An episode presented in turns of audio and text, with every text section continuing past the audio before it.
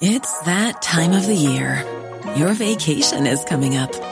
You can already hear the beach waves, feel the warm breeze, relax, and think about work. You really, really want it all to work out while you're away. Monday.com gives you and the team that peace of mind. When all work is on one platform and everyone's in sync, things just flow wherever you are. Tap the banner to go to Monday.com.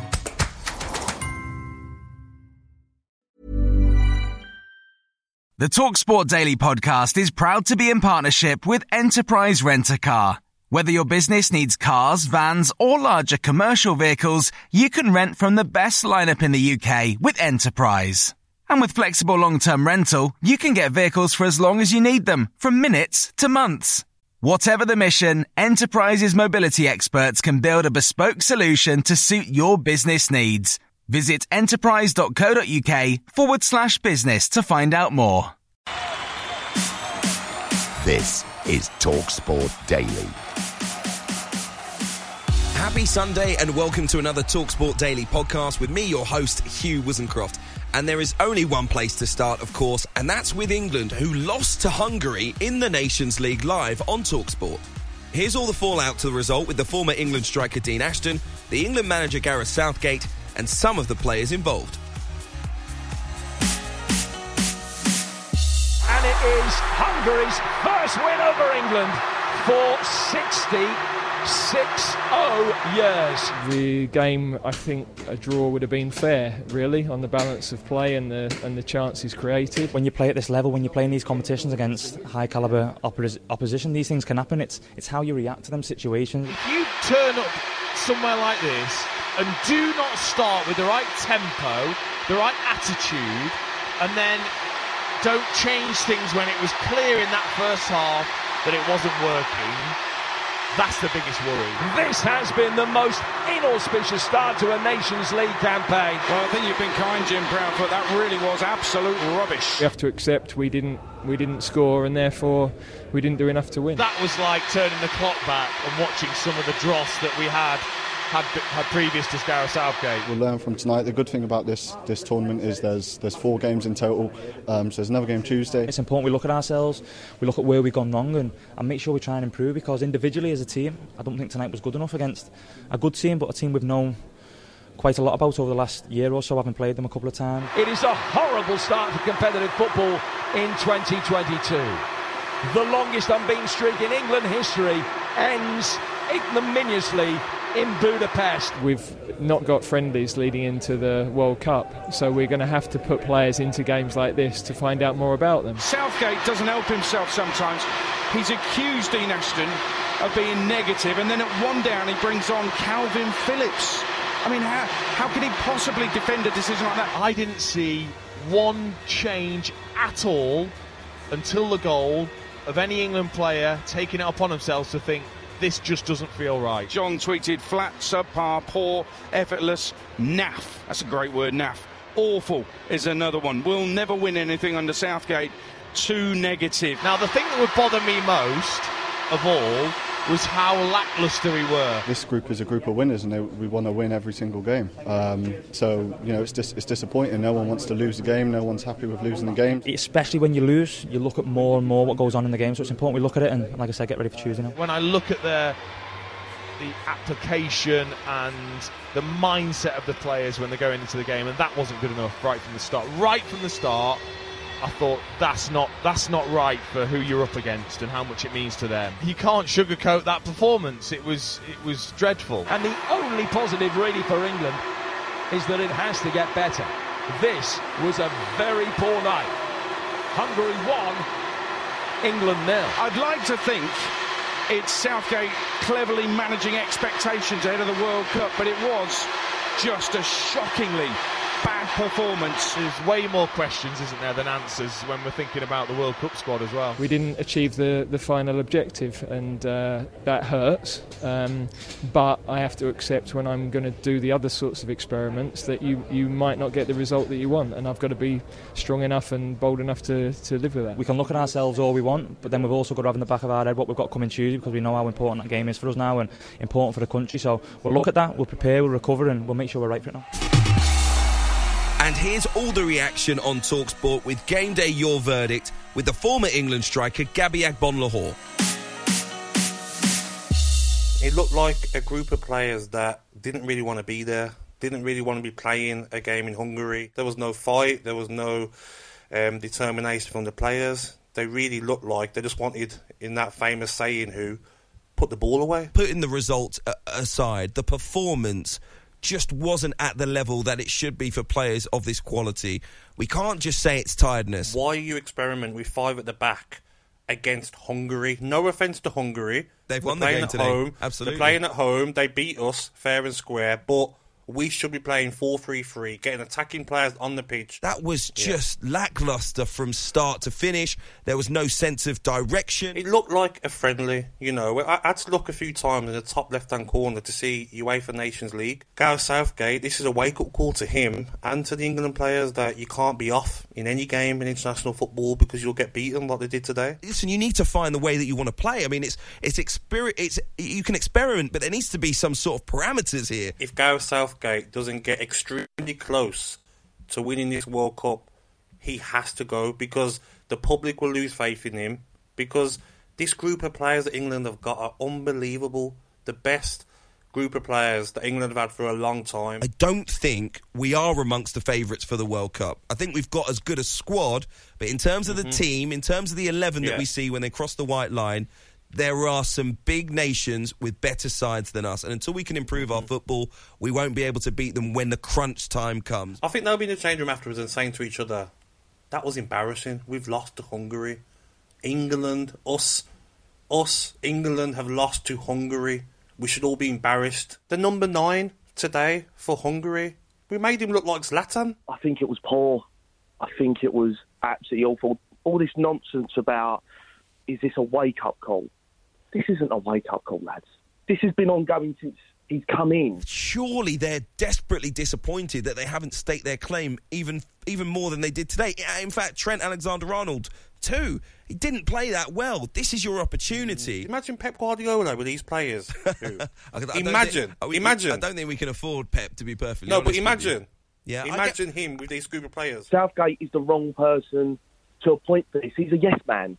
This all comes down to the English FA. You take a chef, right? You get a full English breakfast, yeah? It's okay having the ingredients, but if you haven't got a head chef to put them together, Hungary had that today. They had the perfect ingredients for a goulash.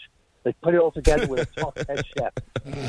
if we play like this against Germany and Italy, we'll get beat. We will get beat. You know, they're better than Hungary by a mile. Now, let's bring you more fallout to Paul Pogba's departure from Manchester United. The midfielder will leave the club once his contract expires next month. The former West Ham striker Carlton Cole, the former Chelsea striker Tony Cascarino, and the Crystal Palace legend Darren Ambrose have all come to the defence of the World Cup winner. Pogba, who dances his way to the edge of the six-yard box, Oh. then shoots and brilliantly curls the ball behind the diving, sprawling Areola. A wonderful hit. It was so good they can't contain their joy. in all of the six years of his, his underwhelming performances and people telling me he doesn't run enough and he doesn't track back, he was still starting in Manchester United's best 11. Hughes spot on, without a doubt. I mean, look, you should never be buying a player to think I'll make money on him. Everyone you speak to that knows Paul Pogba personally, no one has said. I know a few people that know him personally. No one has said he's a bad egg ever. He's portrayed a bad egg by obviously the media, the supporters. People seem to think he's a bad egg, and everyone who knows him personally knows he's not. Paul Pogba, when I look at him, I think he's like he's not a player that's going to drive your team. He, he can he put he puts the icing on the cake of a good team. That's what he is. You know, when you look at the the timeline of Manchester United since Paul Pogba's been there, their their failure, if you like, isn't all down to him. Of course, it's not. But he's been a target. uh, He's been the scapegoat for a lot of people. No, he's not the first player, Paul Pogba, to uh, mention about the, you know how the club has been run and, and the sort of attitude within the hierarchy at Man United. It's collected by Pogba. Pogba's cross into the box. He's hit by Fred. It's five. It's five on the opening day for Manchester United, and Fred gets the goal. Created by Pogba once again, the fourth time he's come up with an assist. They never bought a better player than him to come and play at Manchester United in central midfield in six years. So if he is such a failure and he is so underwhelming, Why hasn't the club replaced him? The failure of United, and it's not it's not just down to one player. You can't have a scapegoat into with Pogba. The work rate is an issue, in my opinion, I think, but he's a talented footballer, Paul Pogba. He really is. And he's not the issue with Manchester United. I've never met any player that's ever said anything different of what a talent he is. And we all know he's a fantastic player. To rest all your hopes on one guy like that. And you got to look at somebody else in that team that's got come for big money as well. Someone like Harry Maguire. Was the expectations as high as Paul Pogba's? I don't think it was. Moving on to cricket now, when it was another eventful day at Lords in the first test between England and New Zealand. Here's Talksport's John Norman with all the details.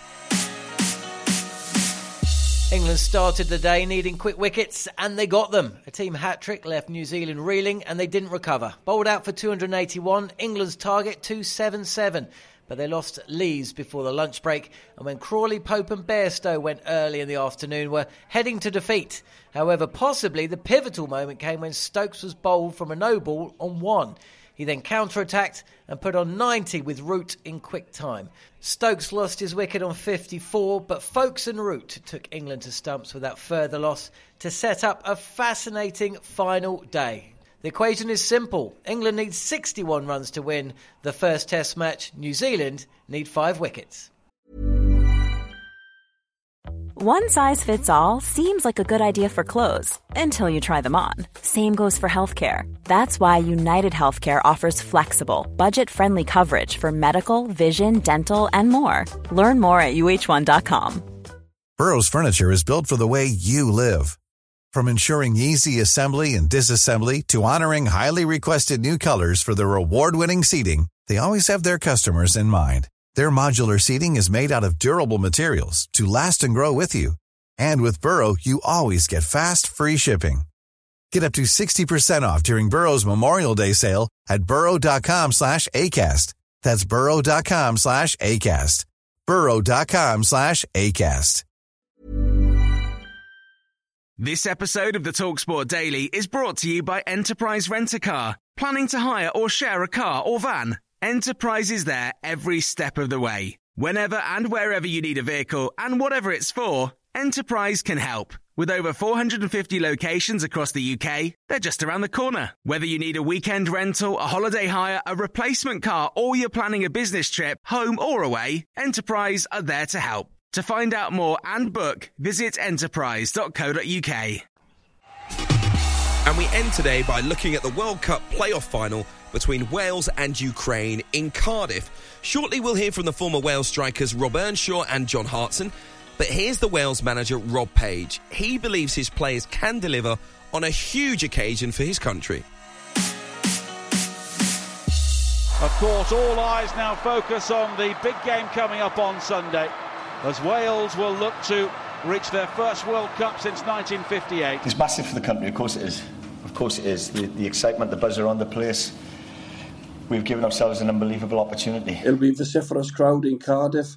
Wales have waited over 60 years to get to the World Cup. It's we feel as if it's in our hands, it's happening. It's no different to any build up we had for any other game, and that's exactly how we're trying to treat it. You know, we're not creating any more pressure. We, it's just another game for us. I actually fancy Wales against uh, Ukraine because I think we have, especially attacking wise, I think we have the players. Wales will be ready. You know, Wales are too experienced, too good, play to a higher level. All I can control is my camp.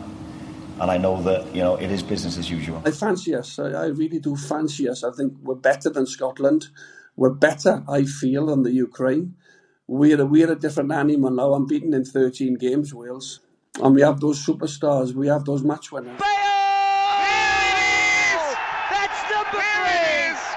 At long last, Gareth Bale gets a goal on the night. Now, this is business, and that's it. It's not spoken about in camp.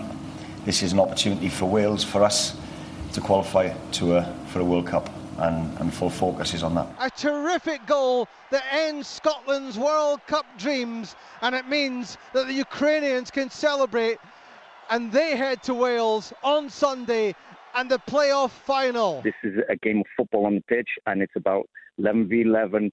And uh, it's a competition based on a sport and not so much the politics. And uh, you know, of course, we've got to put that as, uh, the politics aside. Ukraine pose a threat. They're, they're there because for a reason. You know, they're a good outfit. I knew they were a good side, and I knew they had good attacking players, especially very strong. To go and outplay Scotland on their own patch, you know, at Hampden in front of a fifty thousand, you know, vociferous crowd at Hampden Park they will feel be, they will be feeling really really good about themselves. I think we, will be ready for that one. We've got a job to do, and uh, and we're fully focused on it. And, and like I said, full focus from the players and all the staff has been on this game.